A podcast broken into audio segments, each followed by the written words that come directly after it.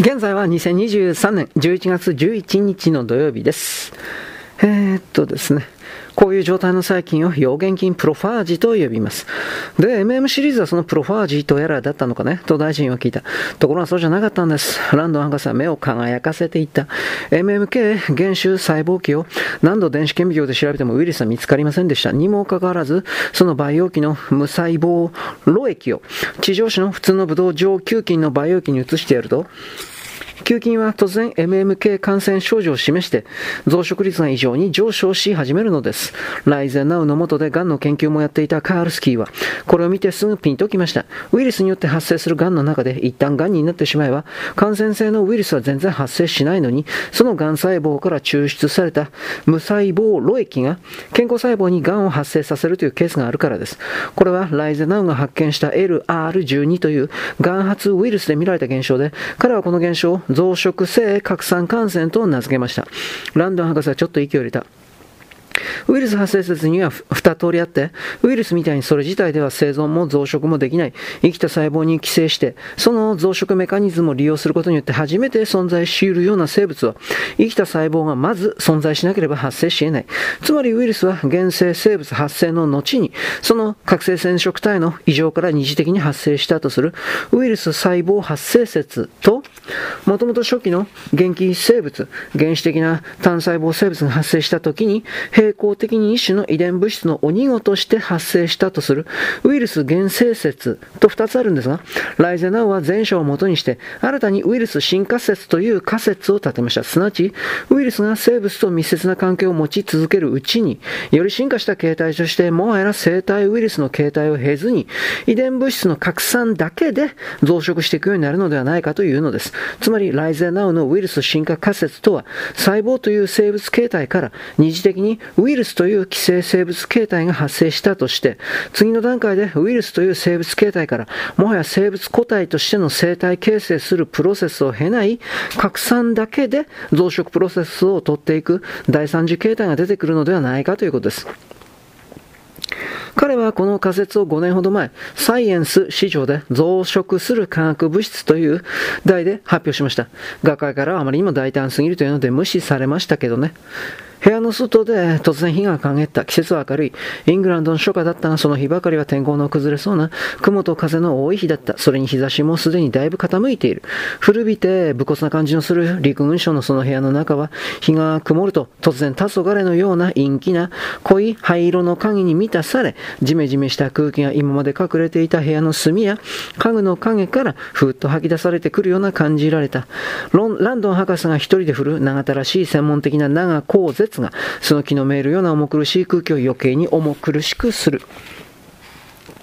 大臣は湿気払いのようにテーブルの上から金口のシガレットをつまみ上げ火をつけた濃い紫色のトルコバの煙が部屋の中に少しばかり乾いた熱い香りを送り込む。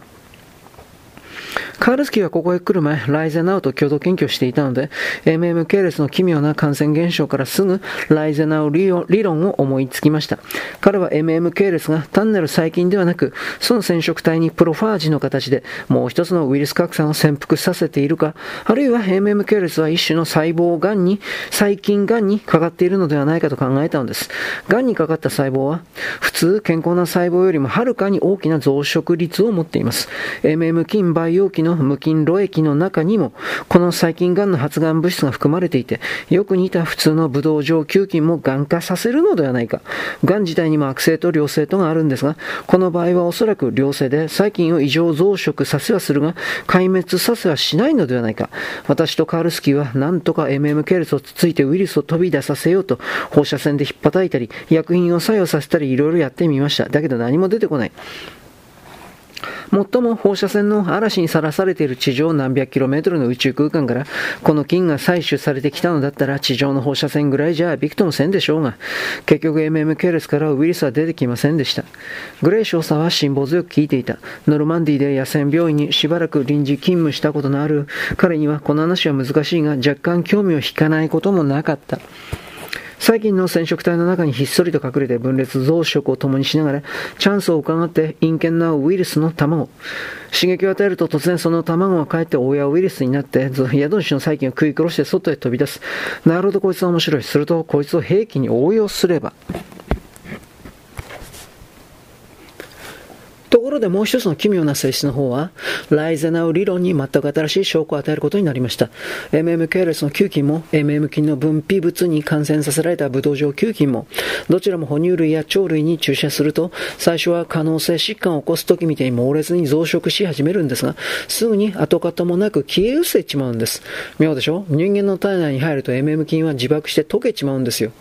というのは、人体内にすぐ抗体ができるということですか？そんな生優しいものじゃないんです。無論感染させられた生物では血清中に若干の抗体ができるが、それも MM 菌が消え失ると抗体も消えるという妙な現象が起こる。ところで、生体内で菌が溶けちまうなら、MM 菌は動物に対して全く無害だと思うでしょう。ところが、MM 菌を動物に注射すると2時間ぐらいで菌は全部消えてしまうのに、モルモットだったら注射後24時間以内に、犬は48時間ないし60時間以内に、猿は70時間以内に60%は突然急性心筋梗塞症状症を起こして死んで、残りも急性全身麻痺の症状を起こして、代謝障害で間もなく死にます。つまり後半、後半で急激な自律神経交感神経の障害が起こるのです。稀には G ガス、有機リン化合物と接触した時みたいに、ムスカリン症状を起こしますが、大抵の場合はそれと正反対の刺激伝導障害を起こしています。調べてみると神経内の刺激伝導酵素、アセチルコリンの生成が完全に阻害されているし、要するに神経伝導のメカニズムがめちゃくちゃになっている。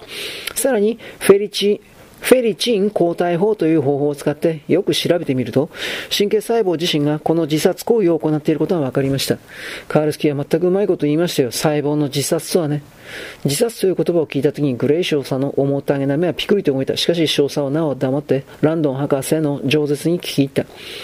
ところで生物体の細胞がそれ自身の増殖メカニズムによって一種の自殺行為を行う場合はもう一つあります。ガンがまさにそれです。ショープウイルス、ラウス、肉腫ウイルス、ピットナーウイルスなどによって起こされるウイルス性のがんは、ウイルスの核酸が感染細胞の染色体に組み込まれて、その遺伝情報を狂わせてしまうために、健康な細胞は生体にとって命取りになる。恐ろしい癌細胞に自殺的奇形種に変貌をしてしまうのです。ウイルス性の癌はそのウイルスの拡散だけでも起こる。私の申し上げたいことは大体お分かり願えたでしょうか火星の殺人者 MM 菌は神経細胞を致命的に狂わせて自殺細胞に変えてしまう拡散を動物の体内に入った途端にその細胞内から放出するのですランドン博士は今さすがに自分の言ったことの恐ろしさに押し必死がれてか少し青ざめて額に汗を浮かべているカールスキーはこの MM 菌感染症によって同時にライザナウの拡散増殖理論を裏付けた格好になりました。MM 菌感染によって死亡したハムスターの脊髄液を取ってこれをろ過して完全にいかなるウイルスも含まれていないことを入念に確かめてから無菌飼育されたハムスターに注射しました。すると MM 菌を感染させてから菌が溶解するまでの時間を別にしてあとは完全に同じ経過でハムスターは感染症状を表したのです。またはこの液を普通のブドウ状球菌の培養器の中に入れると、MM 菌感染と全く同じ異常を増殖現象を起こして、この球菌をまた健康なハムスターに感染させると、MM 菌同様、妖怪と急性感染症状を起こしたのです。しかもこの間、ウイルスの姿は全然見られない。この過程を説明し得るのはただ一つ、拡散だけで感染して増殖して発病させ得る過程があるということ。ランドンはやっと一息ついて、ハンカチでねっとりと額に浮かんだ汗をを拭き取った。お分かりでしょう。MM 系が細菌兵器としていかに恐ろしいものになり得るか、同時にこれが一般に発表される全くノーベル賞ものだということが、増殖率は異常に高い、それにマイナス60度ぐらいでも生き続けるという非常に、非常、ひどく頑強な性質を持っています。形態もブドウ状球菌と似ているが、黄色ブドウ状球菌みたいに抗生物質もほとんど効きません。また聞いたところで人体内に入ってしまえば自ら溶解して消滅してしまうのだから、なぜ動物の体内に入ると消えるのか、それの理由は分かっていません。プロファージ、溶原菌が刺激を受けると生体バクテリオファージを放出して自ら分解するのと同じようなメカニズムかもしれません。感染動物の血清中に生ずる抗原タイプには細菌もウイルスも発見されないのです。この全く新しい流行語はその原因を見つけ出すのに大変な時間がかかるでしょう。菌自身も全く知られていないものだし、一見普通のごくありふれたブドウ状球菌と変わりない、それに病原体たる拡散が菌内部に隠れており、菌に対しては異常増殖を、動物に対しては急性神経系障害を起こすというようなことは誰も知らない。第一、拡散増殖理論自体が学会に公式に認められていない。ライゼナウ博士はこの理論に対する反対論があまりにも嘲笑的だったので嫌気がさして姿を消したと言われているくらいですからね。病気としては致命的で、しかもその病原体が全然一般に知られていない。感染のメカニズムも全く未知のものである。抗生物質は効かないし、拡散感染は血清が効かない。つまり治療法がないということになる。こんな恐ろしい病原体が細菌兵器としてばらまかれたらどうなります？どうなる？と大臣は聞いた。まずその国は全滅ですな。ランドン博士はことも投げに行った。防ぎようがないんですよ。MM 菌がこんな恐ろしい性質をはっきり示し出したのは、当研究所でやった携帯バイオの第80代目。つまり MM80 系からで人間の頭上約100キロのところでいつもこんな恐ろしい細菌がうろついているというわけじゃないのは感謝すべきですな。で、リンドネル今日の指示で MM85 からはもっとその毒性を弱める研究に取り掛かりました。弱めるグレイ少佐はつぶやいた。ここまでよろしく。ごきげんよう。